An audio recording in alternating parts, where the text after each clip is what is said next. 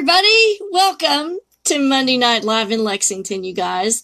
My name is Catherine Kaufman, and I'm a psychic medium here in Lexington, Kentucky. Welcome to my every Monday night show. This is where we discuss what and who we are in this journey called life.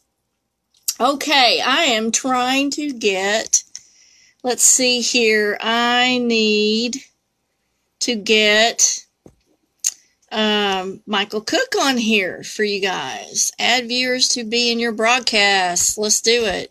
Okay. Um,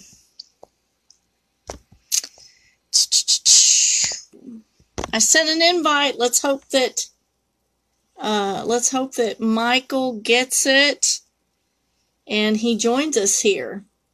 Nice to see you guys. Hey to Sharon Bernard, Paige Denise. Um, we are having to do this on my phone tonight, and a special shout out to Patty Ann Kreider because I had massive technical issues this evening.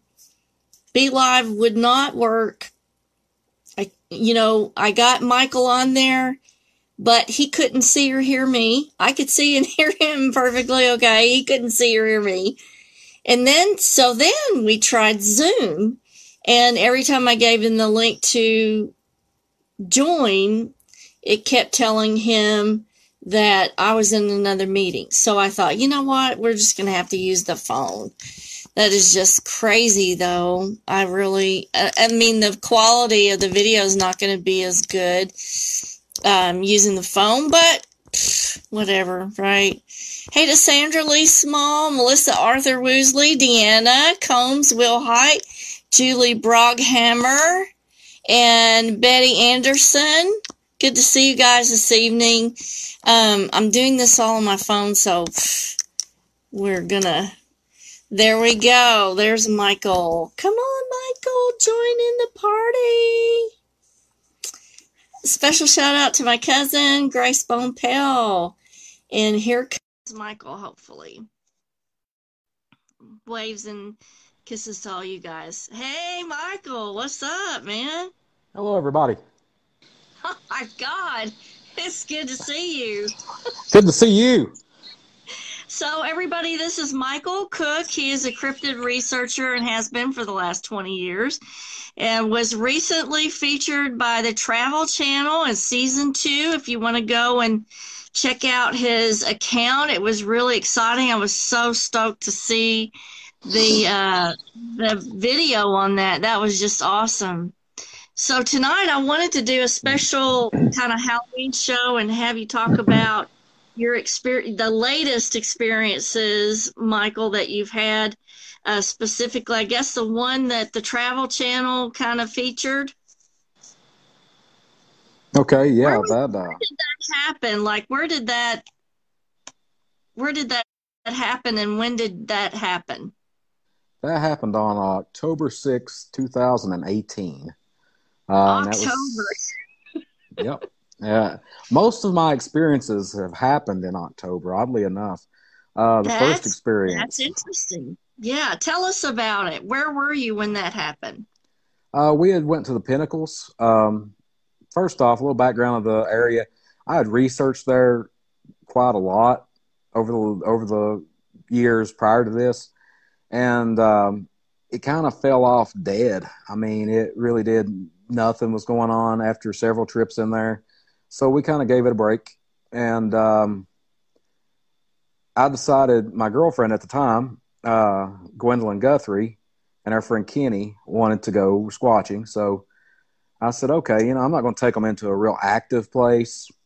So we decided to go into the pinnacles. I said, you know, I'll show you where some things have happened, you know. And um, we got up there and it got dark on us. Uh, we didn't have any lights. We hadn't planned on being out late at all. Uh, so once it got dark, Kenny came up with three flashlights. They were small keychain flashlights. And if you watch the uh, Travel Channel show, uh, the flashlights were much bigger on the show than they were in real life. Um, they were they were just bright enough to see what we were doing, and wow. um, and if anybody's ever been on the Pinnacles, you know what it's like. It's it's straight up and down in some places. And, yeah, you uh, got to be careful. You're not going to go off the edge. Right. So we come down and we come straight down what they call the Indian Trail. There's three or four different ways to get up to the top, but if you go straight down the middle, it's called the Indian Lookout Trail. And uh, my dog just ran through hauling ass. Uh, that's kind of that's kind of spooky. so uh, we uh, we come off the Indian Lookout Trail and made our way on down. And while we were uh, about halfway or so, we know I noticed that there was something trailing us, paralleling us, whatever you want to call it. And um, I first did you get a gut feeling first, or did you just, uh, or did you notice something, or did you just like the hair on the back of your neck stand up or anything? Well, as you can tell, there's not much hair on my head or on the back of my neck. So, uh, I well, no, I can honestly say I didn't have any kind of feeling at first, but once I started listening, I kind of knew what it was. And um, you know, here I am. I have two people with me that I care about. That I'm, you know, we're in a we're in a sketchy situation. So I tell uh, I tell Gwen, I said, you know, we we got to get off here. You know, let's get down flat ground. Um, in reality, I was saying, you know, we can't run. Uh, we can't run downhill. Right. You know?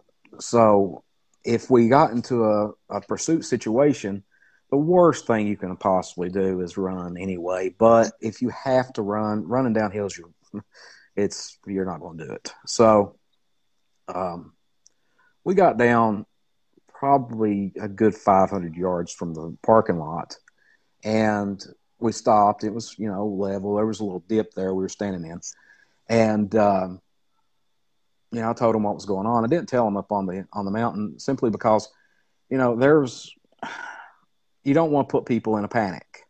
And if you tell them, you know, there's potentially a seven to nine foot, 500 pound creature, you Yeah. know, tracking us, that would, that would, puts me in a panic. In fact, I was already in, in somewhat of a excitement panic. I wasn't really panicking as far as being terrified at the time.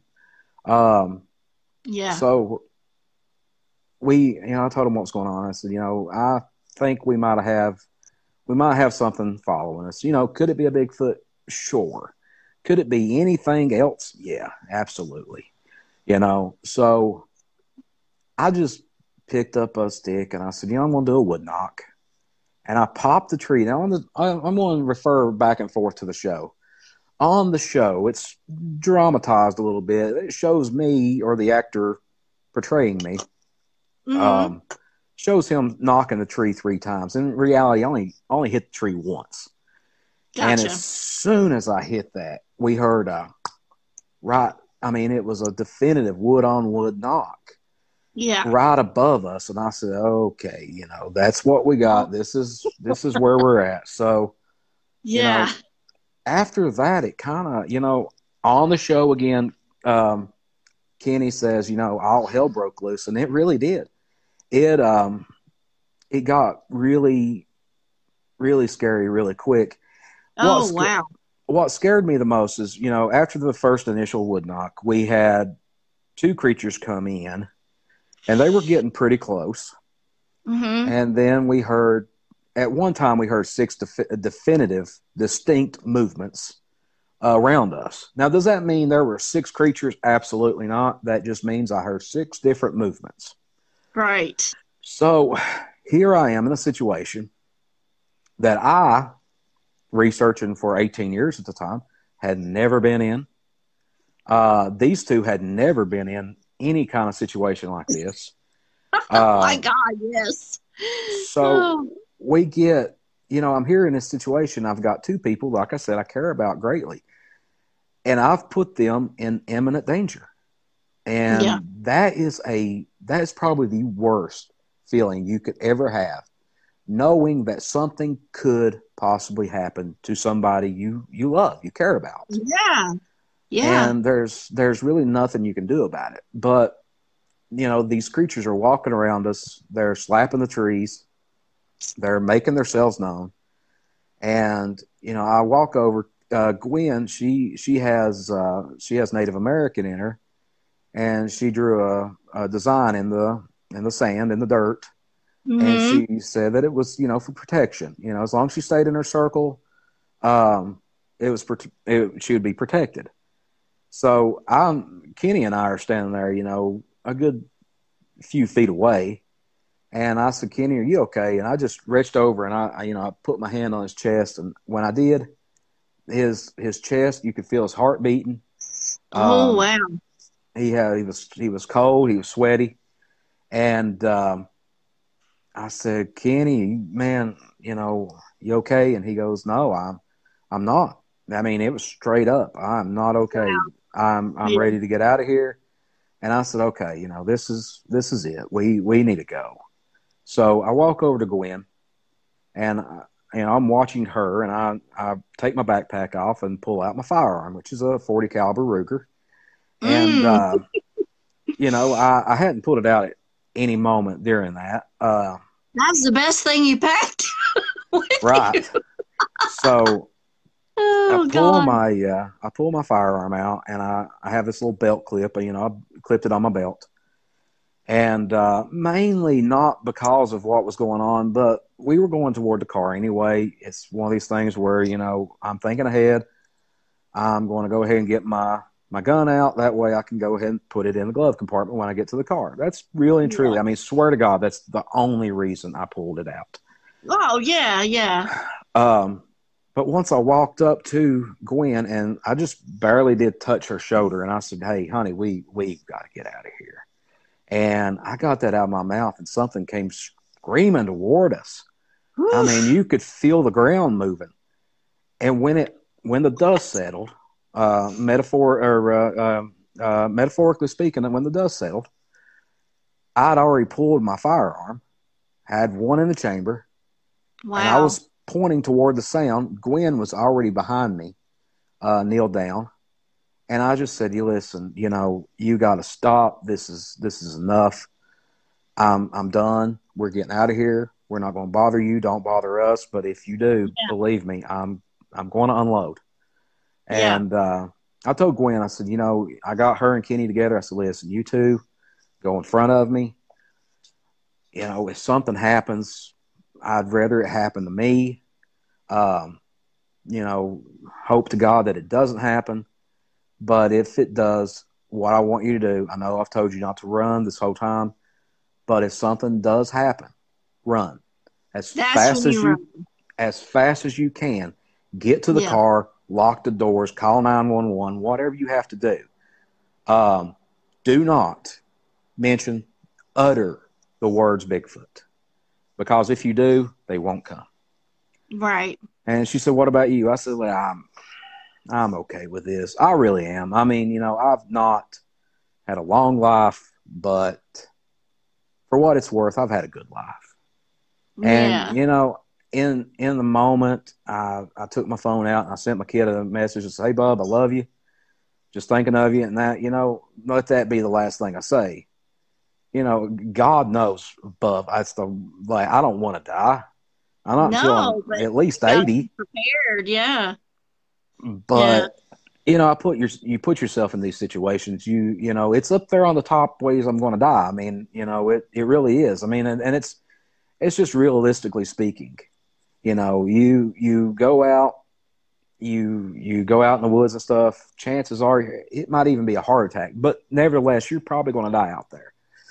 Yeah. But they got about 10, 15 foot in front of me, and I'm walking, and I just turned my head, you know, like this, and looked over my shoulder with the little flashlight, and something, uh, good nine, ten foot tall, uh, stepped across the trail behind me. And if anybody's ever been on the trails or the pinnacles, they're eight to ten foot wide. One Yeah. step, one step was it.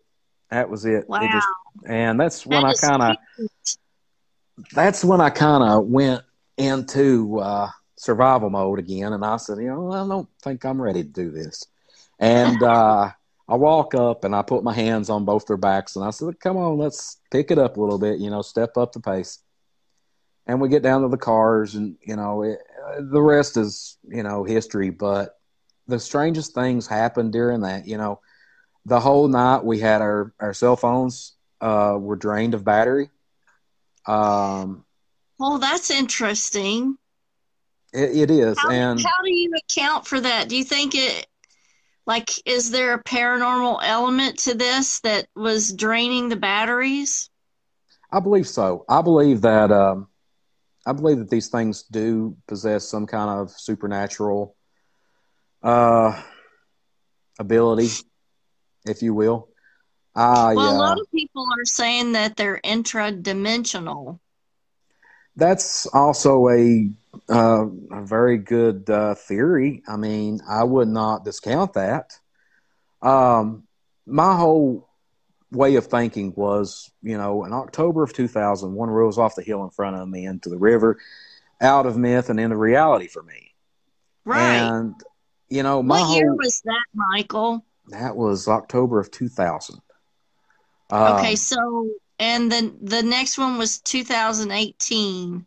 No, the next visual encounter with them was in 2015 uh, with Oh, Glenn okay. Mink and myself uh, at the Pinnacles. We we encountered two of them. Uh, we had uh, both saw the same thing. We saw one crouch down in the road in front of us, and when we walked the way it ran, we came upon it and another one. Uh, the other one was a good nine foot tall or so, um, huge, just just a big, massive animal. When uh, that happened, uh, about two weeks later, we went back in there to do some more research, and we saw we didn't see any Bigfoot. We saw a blue light.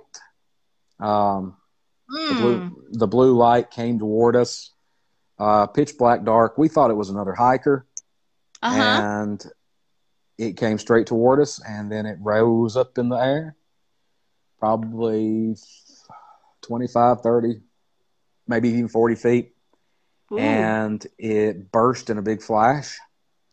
okay, that- so I have to interrupt real quick. What month was that? That was in November.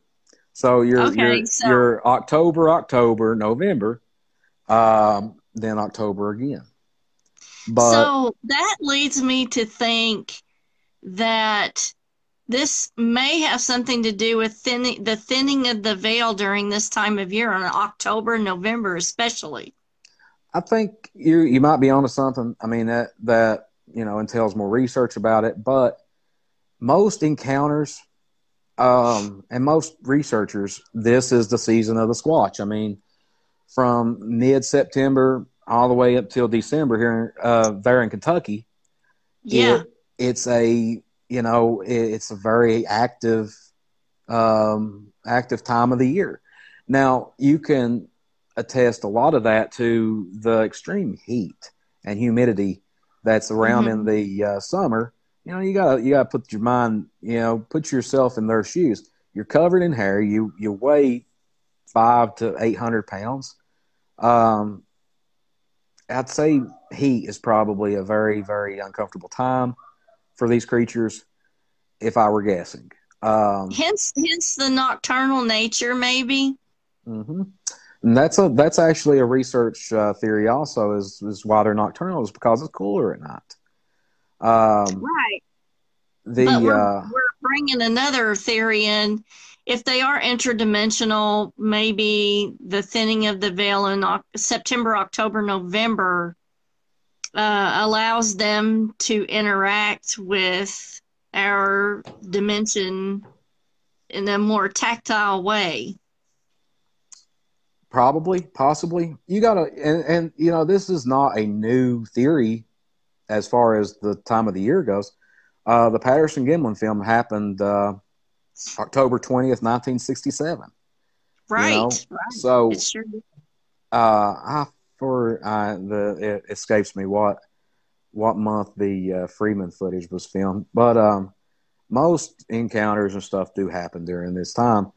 Um, now that's not saying no encounters happen during the summer months or whatever. It's just depending on where you are. Mhm. Now, case in point, the year of the year is 2018. Jeff Ellis and I went on a cross country adventure ultimately ended up at the Patterson Gimlin Film Site in Bluff Creek, uh, Northern California, Six Rivers National Uh-huh. Forest. Right. During that time we were there, we had what could be chalked up as quasi Bigfoot activity. The most terrifying thing that's ever happened to me in my whole life happened there. It was a, a grizzly bear, Oh and um, we walked right up on it. Oh. And um, when it stood up, it was feet, literal, literally feet from me. And you know that's the moment where you where you start re- really rethinking yourself. You're like, you know, why am I even here? Why am What I am- out here? what am I doing? And you know, Jeff, another another good piece of advice is don't run. You know, Jeff, he eased up. He said, "What do we do?" I said, "Whatever you do, don't run." Yeah. I said, "I don't don't run because you run, I'm in front. I'm dead. I'm done." So now back to 2018 when you guys were trying to make your way out of this situation. And there were they panicking? Were were the people with you panicking or were they keeping it under control because of you? uh, uh, Gwen and Kenny both were were very very professional. Um, now, those who watched the watched the TV show, uh, I'm gonna, you know, I will stress this, and I stress this from the get go. What you see, remember, before anything, it is a TV show. Oh Now- yeah. That being said, 95% of that show, that that episode in particular, 95% of it was absolutely 100% to a T. Right. However, that 5%, um, I was just talking about this earlier. The guy they had playing me uh, is a fit, military looking dude, and, you know, maybe not. That's that's Uh, kind of a compliment though, right? right. Well, it's a it was a joke when I left the studio the day we filmed that.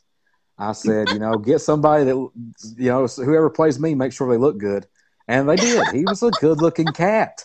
So he, uh, um, the girl playing Gwen, she kind of amped it up a little bit on the show. There, Gwen was not freaking out as much as what the girl was portraying her.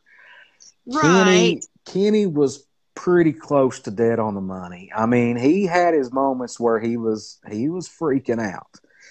But you got you cannot look down on him for that. Put yourself in his situation. He's Oh, I don't know what I would have done. I don't know. Um, I, and you know, I've come up against a lot of paranormal stuff, lots of paranormal stuff. And I think I like I would probably panic more on a real something real like tangible like that rather than something paranormal. well, if something it- paranormal happened to me, I'd be like, oh. I, I'm the same. I'm the same way. I've had several. I've had. I think I've had five visual encounters with Bigfoot. I've had unmeasurable accounts with them as far as vocalizations and tree knocks and stuff like. I couldn't even begin to start counting those. But as far as visual encounters go, you know, you never get over your last. I or your first. I ne- I actually, you know, it's a it's a pretty bad al- analogy, but I I put it real close to. I've never never done it, so I don't know. But I, I what I've read, I put it pretty close to like a drug high. Um, Yeah. you chase Well, that first got a lot high. of adrenaline flowing because this is an abnormal situation, and so that amount of chemical in your body is going to affect you just like a, gr- a drug would. Exactly. And you you know that first encounter when I was pretty much a kid, uh it's funny when you get a certain age anything under 20 is a kid.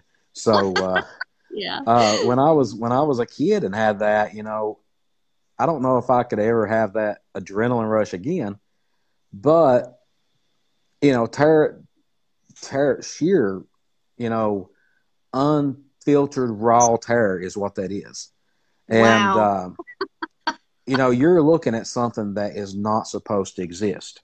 And your Uh, brain knows that. Your brain knows that, but your eyes and your brain are having having a real real hard time with each other. And even now today, you know, fast forward 20 years later, you know, I'm a believer, I'm a knower, I know these things exist. But that being said, at the very presence of these creatures, uh, it's it's a terror. It's it's something that overwhelms you.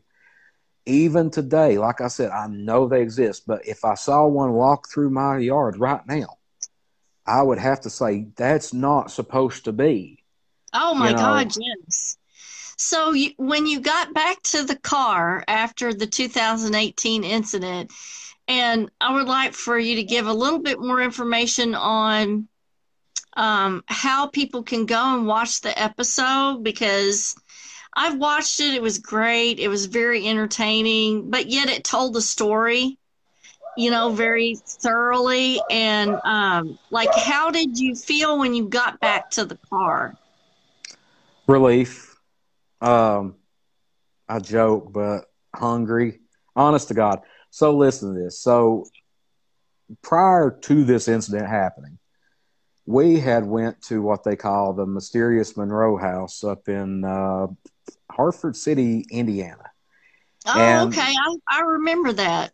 Okay, so we went there and we it was a crazy 48 hours. We we we were in one of the most haunted places around. And so you know, you and I say you like I'm being prejudiced, but you paranormal people.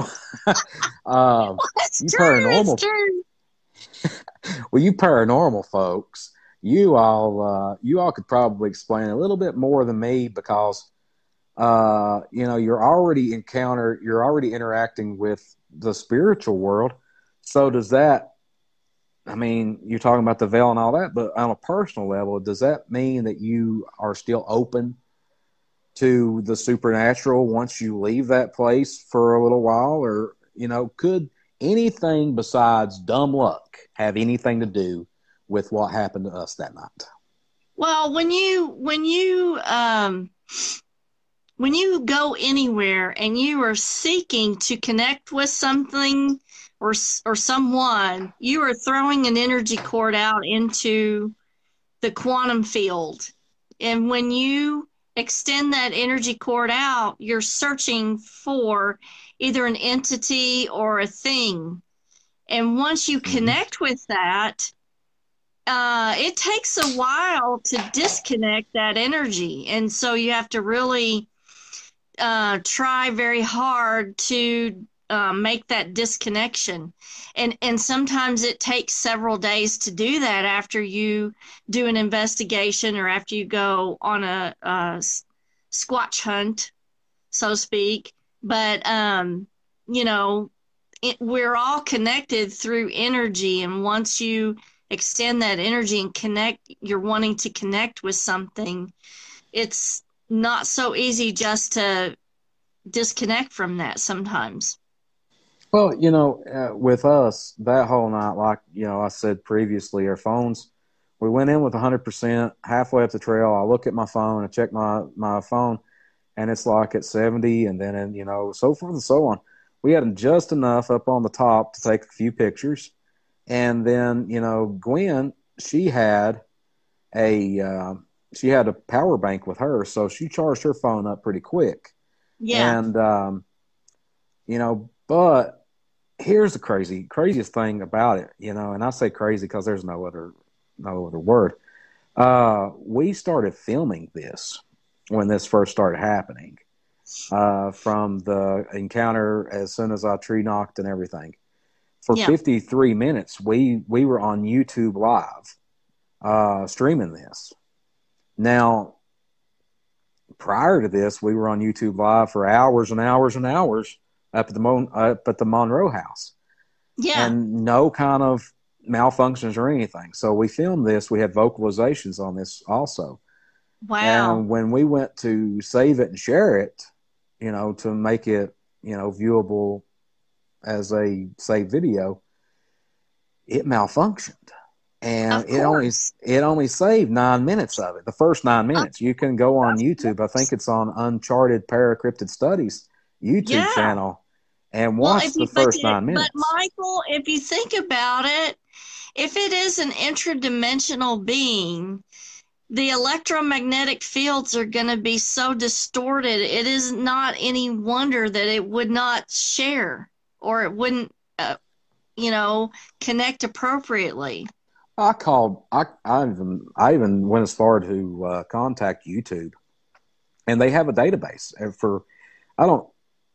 Uh, bad news, folks. If you type in whatever you type into that search engine, your IP address, your username, everything is right there, knowing what you're doing on YouTube headquarters.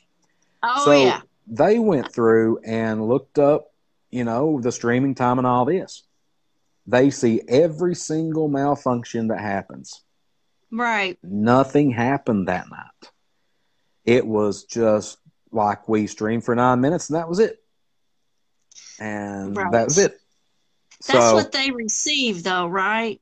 That's what they received. And you know, the the rest of the forty some odd minutes, where did it go? You know, it was like it was never even on.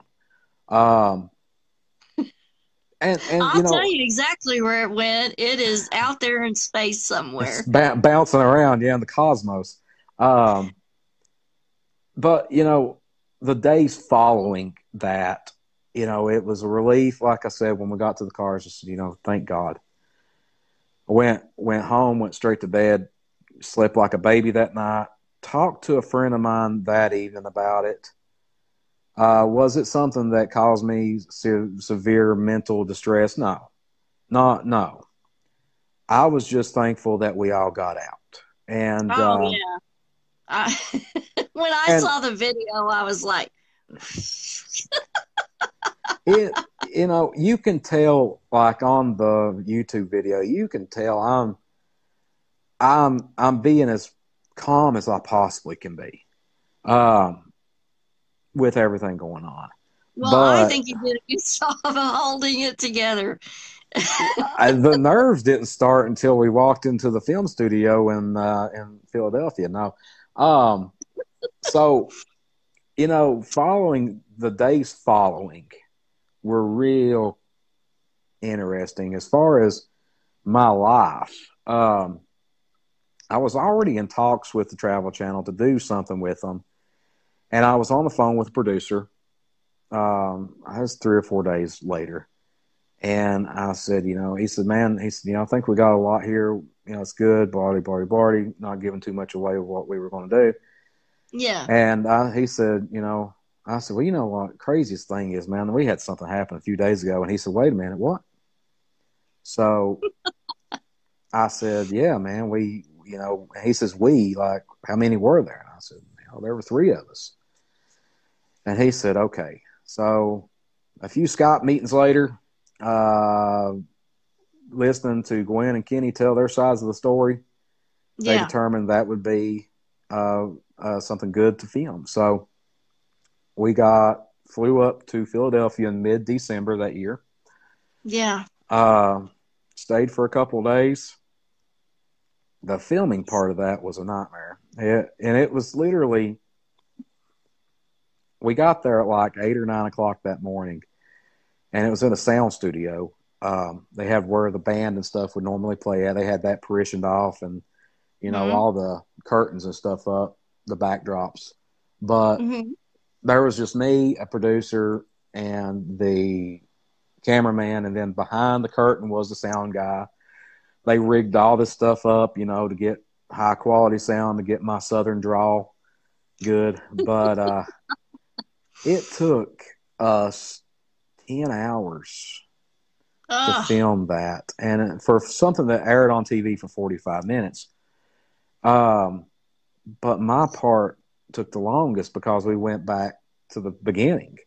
Right. Uh, they didn't use any of it. They used the first two seconds of it about me talking about being a researcher and giving my my background uh, a little bit of uh, clarity and all that But so, but you know what I'm going to do is you remember when we first met and we did uh, the video of your first encounter? What I'm going to do is I'm going to get grab a link to that video and put it in the comments after the show. So if anybody wants to see and hear uh, that firsthand account, the first account that you had, that video is going to be in the comments section for you guys to look at.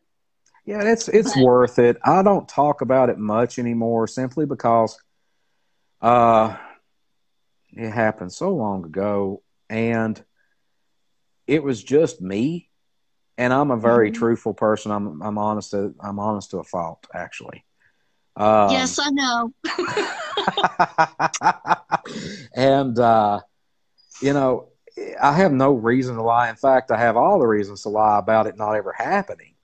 Oh yeah, because it can cause a lot of problems in your life. It, it can, and you know, love life, friendships, relationships with your family, even down to jobs. You know, I've always kept my my professional life and my my my Bigfoot life and my personal life, all three separate entities. Right. Um, you know, it's not. It's. I mean, it's impossible to hide it forever, but you know, sooner or later somebody's going to find out, and then they're going to ask you about it. But that's kind of like being psychic. How many hmm. years did I hide that? I hid that for, I don't know, 35, 39 years. but then I figured, and I and I'll tell you this too, is that if the people around you can't accept you for who you are in a truthful, honest way, then you don't need to be around them well, I look at it too. You know, there's more to me than the Bigfoot stuff. There's way more to me than that. Yeah. Um, yeah. You know, it. I mean, people back home know me for who I am, and mm-hmm. they, uh, I get questions a lot, but in the same respect, the people that know me back home know that I've been doing this for years and years, and I don't get it as much now when the TV show aired. that was an experience because I was in Asheville, North Carolina, celebrating my birthday week that week. Mm-hmm. And I did not know that it was coming out that particular day because this had been two years before we filmed it. And right. we hadn't heard nothing from anybody about when it was going to air. So I'm actually sitting down eating uh, lunch and I get this message and it says, "Hey, your episode's going to be on tonight." And I said, "Oh wow, how exciting!" Yeah, so I'm like, "Whoa!" So I look at my buddy that I met in Asheville, and I'm like, "Hey, I'm going to be on the Travel Channel tonight." He goes, "No kidding." So I'm I'm thinking, you know, I call mom and dad. I said, "Boy, you know, if you don't care, record it. You know, DVR it for me, and I'll watch it when I get home."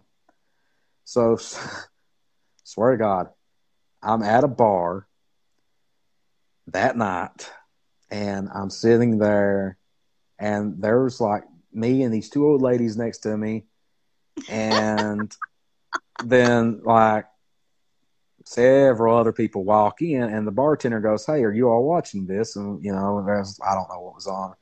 I said no and he goes cool i want to watch this show that i like. And damn it. When he turned to the travel channel that is awesome. I said, I, I said, man, let's not do this. And he goes, "What? Don't you believe?" And I was like, "Oh, you're getting ready That's me. Yes, I believe."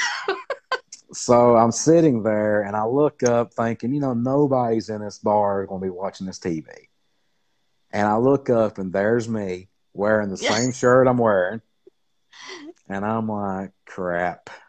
So and that's look, the universe. That is the universe giving you a special happy birthday. I look over and this old lady's the old ladies that are next to me, they are looking dead at me, and that one's like, "Do you know him?" I'm like, "I am him." look, he's a good-looking guy. I can tell you that. And uh, that's awesome. That is so, so awesome. I look around, and everybody in that bar is panned to the TV, and then they just kind of look over at me, and I'm like, "Crap." So it was yep. an interesting night. It was very cool. So um, I have um, a question for you. You're now in Tennessee, right? Yeah. Are there any locations that you've looked at in Tennessee that you might want to do an investigation on? Smoky Mountains are always lit up with certain creepy things. Um, there's always places to go. Uh, the Smoky Mountains more than anything, though. It's uh, it's a hot spot. It's where uh, Les Stroud had his uh, supernatural mind speak encounter. Um, UFOs over the Smoky Mountains. I mean, nobody wants to talk about those, but it's a it's a known phenomenon that there are UFOs over the Smokies. Uh, wow. The way the crow flies, I mean, you're not that far from the Brown Mountain Lights, uh, northern Georgia. So, mm-hmm. um, that all being said, you know, I there's a lot. Uh, so, I really, do you have anything uh, that you want to do this spring? Survive Corona. Uh, well, besides that. I want, you know what I want to do more than anything, all jokes aside, I want to go to Walmart or a restaurant without wearing a mask. Oh God, I, yes, please. I want, I want our lives to go back to normal. And they say this is the new normal. I, I refuse to believe this. No, I. This is not. I refuse to believe it too. I'm um, rejecting it. We're gonna go back to non-mask and being able to hug each other and give each other a kiss and you know welcome each other into our houses. If it and if it doesn't lord take me please. I um, as far as spring goes as as far as research goes no i'm my research as phew, my research is is almost barely scraping by anymore. Uh, and so one of the viewers is asking, "Have you been to Frozen Head?" Uh, no. I don't even know what you're talking about. oh, so that came from Tom and Joy Hall. If you could, Joy, just um, put on there exactly where Frozen Head is. Uh, maybe uh, he's been to something near that. So, and um, after the show, I hate to ask you, Michael, but after the show, if you could go through the comments and kind of answer people's questions that they've had. Yeah, um, don't care one bit. And if you have, if you have a question you don't want to pop on the comments, go ahead and just shoot me a message. I'll, you know, message definitely. Uh, I'll answer it privately if you want me to. Um, but as far as spring goes, I'm just no, I don't really have anything. I'm kind of going with the flow right now. My life is extremely busy anymore, and um, you know, with with the move and all that stuff that that happened near yeah. Wartburg, Tennessee, finding Bigfoot did an episode there. I know where Wartburg is, um, but I've never done any kind of research out there. Uh, wow. So okay. That uh, so she says there's a lot of sightings there. Mm-hmm. I, well, Tennessee is a hot spot. Also, is Kentucky. Uh, anywhere along the Appalachian Mountains range is hot spots. Um, but my life, my life is Bigfoot void right now. To be honest with you, I mean, uh, 2018 I was. think a, everything's come to a grinding halt during Corona, but um, you know, I talked to you briefly about I really want to look more into the goblins of Hellier. Now I know the Newkirk's done the Hellier show, and yeah. I think it's on season two now. Um, uh-huh. And you know, there's there's connections they've made that no one else has made. Uh, uh yeah, uh, mainly the uh, cave systems in Kentucky, and mm-hmm. you know, it's the Goblins of Hellier is actually something that's more known around Hellier than it is any. You know, everybody when Hellier first comes comes out, everybody's like, "What is this?" Well, it's a town in eastern Kentucky. Okay, yeah. but you go to Hellier and you say, "Hey," you find anybody, anybody in that town, say, "Hey, you, well, what about the goblins?" And they'll say, "What about them?" There's no. Well, they know about them. Yeah, there's no I don't know what you're talking about, or they don't exist, or it's why why you why you know about them. I sounded What just like want I sounded just like President Trump just then. I don't know about them, but I, they don't exist. They're the greatest. They're the greatest goblins on earth. Um, We gotta go, Michael. We gotta do that. Yeah, we need to go. Let's, Let's- plan that for this spring. let's plan Let's that. put that on the agenda. Um, And God willing, my health is okay that we can, you know, do something like that. I think I think it would be a fun trip, uh, especially with you two. Um, then I said it kind of like I kind of said it facetious like, but uh, no, I think it would be an excellent trip with you all. Um, you know, and I can get a hold of Dave or of uh, Greg and Dana Newkirk and get the real lowdown on where to go. I know. Uh, you know there there's connections like i said about the cave systems and stuff and if you look at the cave maps you know even the goblins of hopkinsville that That But- was an awesome story. I absolutely loved reading about that and the the accounts from the police. mm-hmm. the police uh, the police reports was what gives that validity um, Mhm.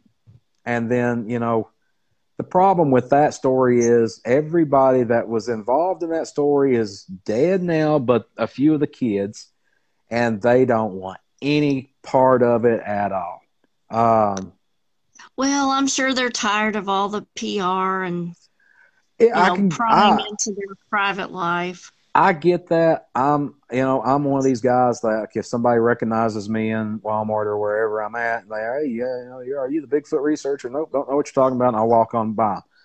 If Uh-huh. I'm, if I'm burnt out on it, um, Right, right. you know, just like the uh, the TV show when we filmed it, I told the same story over and over and over again. It's like you know, you asking me what color is the cup? Well, the cup is red. You know, it has half a cup of water on it. Uh, Uh-huh. Okay, that's cool. What color was the cup? It's red. It's got a half a cup of water in it.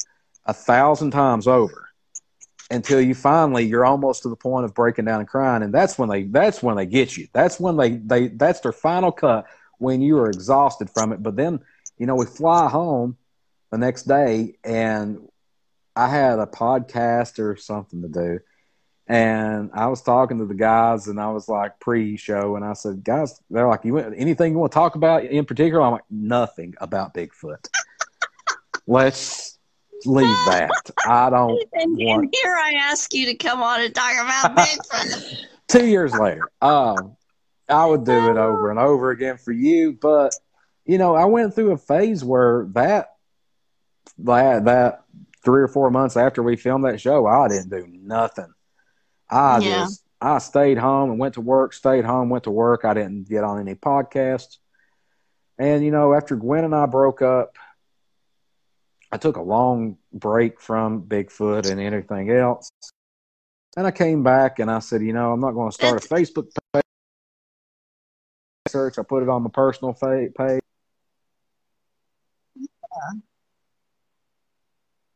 Well, you took a hiatus, but now we're talking about goblins, so that should give you a different kind of focus.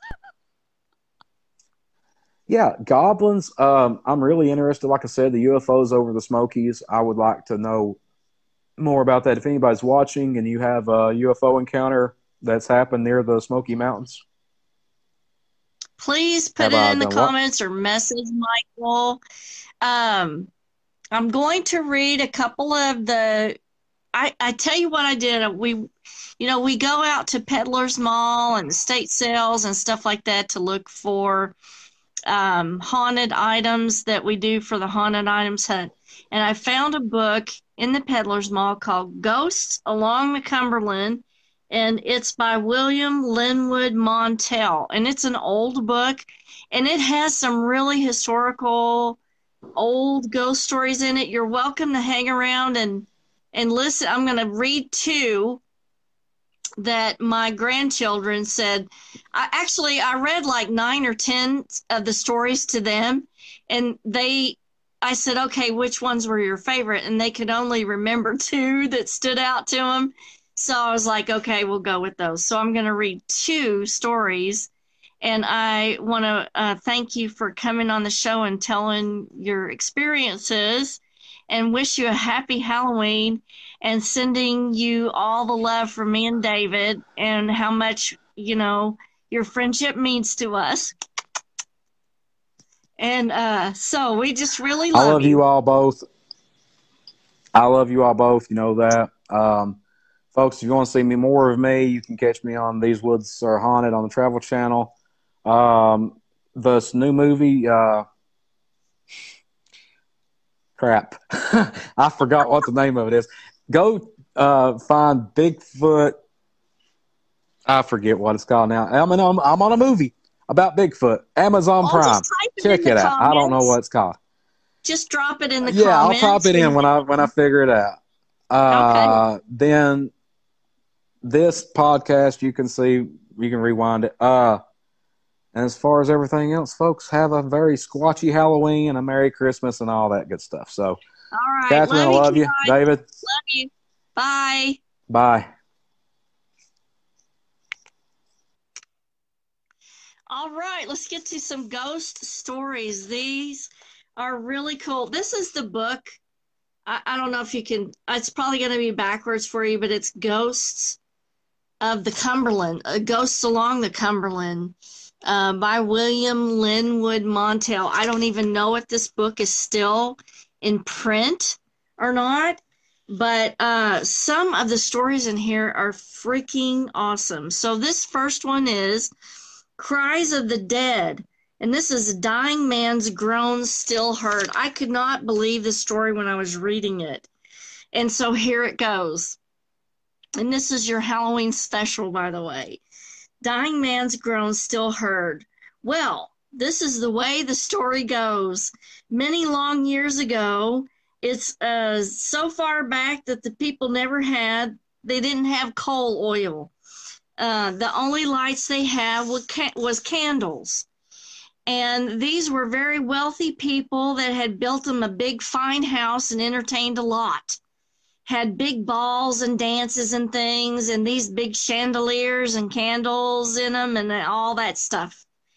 And said one night they was having a ball and everyone had their lots of music and people dancing and having fun you know. And one fella came in and says you heard about that murder just across down the tennessee line? And everybody says no what well, says, there is a girl murdered down there, and the fella got away, though. Said they haven't been able, they're still looking for him, and they haven't found him yet. Said they knew who killed her, but said they haven't been able to find him. And so someone said, Why, Lord, no, said he's hiding out somewhere. And see, it's not far from here, is it? To the Tennessee line, you know, and says, he might be somewhere in here in Kentucky. Somebody else spoke up and said he might be in this very house. No telling. Says he hid somewhere. Nobody has found him yet. And so they all got to joking about it. And then somebody says, The bravest girl here will take a candle and go upstairs and look under the bed. And didn't any of them want to do it? The girl said, Oh, no, no, no, no. But Mr. Bell, that's the owner of the house, Mr. Bell was the name of the people that came in with the lighted candle in his hand and says, There never has been a Bell yet that was a coward. So you take this candle and go upstairs and you look under that bed. So she was a shaken. She was Bell's daughter. And she took that candle like her father told her and went upstairs.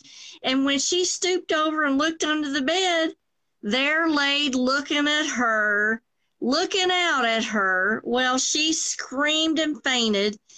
And afterwards, they knew, of course, they all that day, aged people started going somewhere. They grabbed a candle to go by. They come with more candles, you know, when they heard her scream and said afterwards they knew she had dropped her candle on the bed the way the house caught a fire, but nobody noticed it at the time that she had dropped it. they took her downstairs and bathed her face, you know, and took the man. They there was a man under the bed, and they took the man and got a rope and tied him up in the basement, and went on with the party.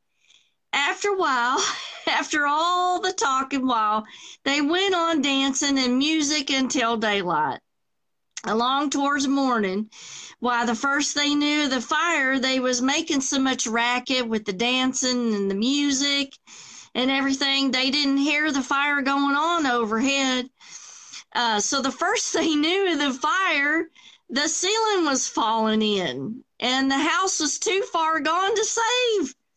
The whole top of it had done burned up, you know, and everybody commenced to getting out to save themselves and they forgot all about the man that they had tied up in the basement and they heard him moaning and groaning. And it was too late to get him because the house had done caved in on him. And i always tell the children wasn't no difference anyway because he'd have been hung you know and because he was the man that killed the girl and there wouldn't no escape for him you know. But they said they built back and instead of a frame house that had burnt down, they built back a, a brick house because they was wealthy people and so they had insurance. But I don't know. I guess uh, they built it back, another big fine brick house, but said every night they could hear the same time that the fella burned up in the basement. They could hear him moaning and groaning under the house. And they sold it and they sold it several times and everybody declared that they heard the fella down there in the basement moaning and groaning. So finally, the community went together, and uh, Christian people bought the old building and tore it down and built a big, fine church out of it. But uh, they said they could still hear the man under the church moaning and groaning every night. And this was recounted in Adair County Kentucky in 1964. So that is um, that is such an interesting, interesting, interesting ghost story, and I want to I want to read you guys one more, uh, and this one was really good. My uh, granddaughters absolutely love this one. It's called "The Visitor in My Room," and this was an account made in Wayne County, Kentucky, in 1938. In passing through a vi- village not many years ago, I stopped to spend the night with a very dear friend whose husband had recently died. This family once lived very close to me, and I had known the husband very well when he was living. I had supper and spent a very pleasant evening with the family, which consisted of the mother and three daughters. When it came time to retire for the night, the mother asked me if I was afraid to sleep upstairs. After assuring her that I was not afraid to sleep any place in the house, I was shown to my bedroom, which was a small upstairs room with a wall which seemed to separate it from another room, but there was no door leading to it. Everything seemed very quiet, and I turned out the light and I was soon asleep. I did not know how long I had been asleep, but I was suddenly awakened by a noise which seemed to be in the room or in the room just behind the wall. It seemed to be a carpenter at work, such saw- sawing and hammering as I'd never heard before. I listened for a few minutes, thinking perhaps it was morning and that somebody was up uh, awake and at work, but finally I decided to turn on the light and see what it was. When I turned on the light, the sawing and hammering stopped. But I could see somebody standing in the corner of the room, the husband of my friend with whom I was spending the night. He had on a dark hat which was slightly drawn over his face but at once I recognized him. I kept the light on for some time, but I did not speak, and he did not move, but stood perfectly still with the hammer and the saw in his hand. I finally decided there was no use in alarming the family or to continue staring at him, so I again turned out the light. Immediately, the sawing and the hammering began again as loud as ever. Several times during the night, I would again turn on the light. Each time, the noise would stop and the form of the man would stand perfectly still until the light was out again, us staring at each other. The next morning, the family asked me if I had slept. I replied that something had made a lot of noise, but it might have been rats. They looked at me in abject horror, and the mother said, Yes, it might have been rats. I hope you guys have a fabulous Halloween this year. This is your Halloween special story today. And I wish you guys a happy rest of 2020. Kisses from Kentucky. And I will see you next Monday night. Have a great week, you guys, and have a fun Halloween. Love you all. Thanks for watching. Bye bye.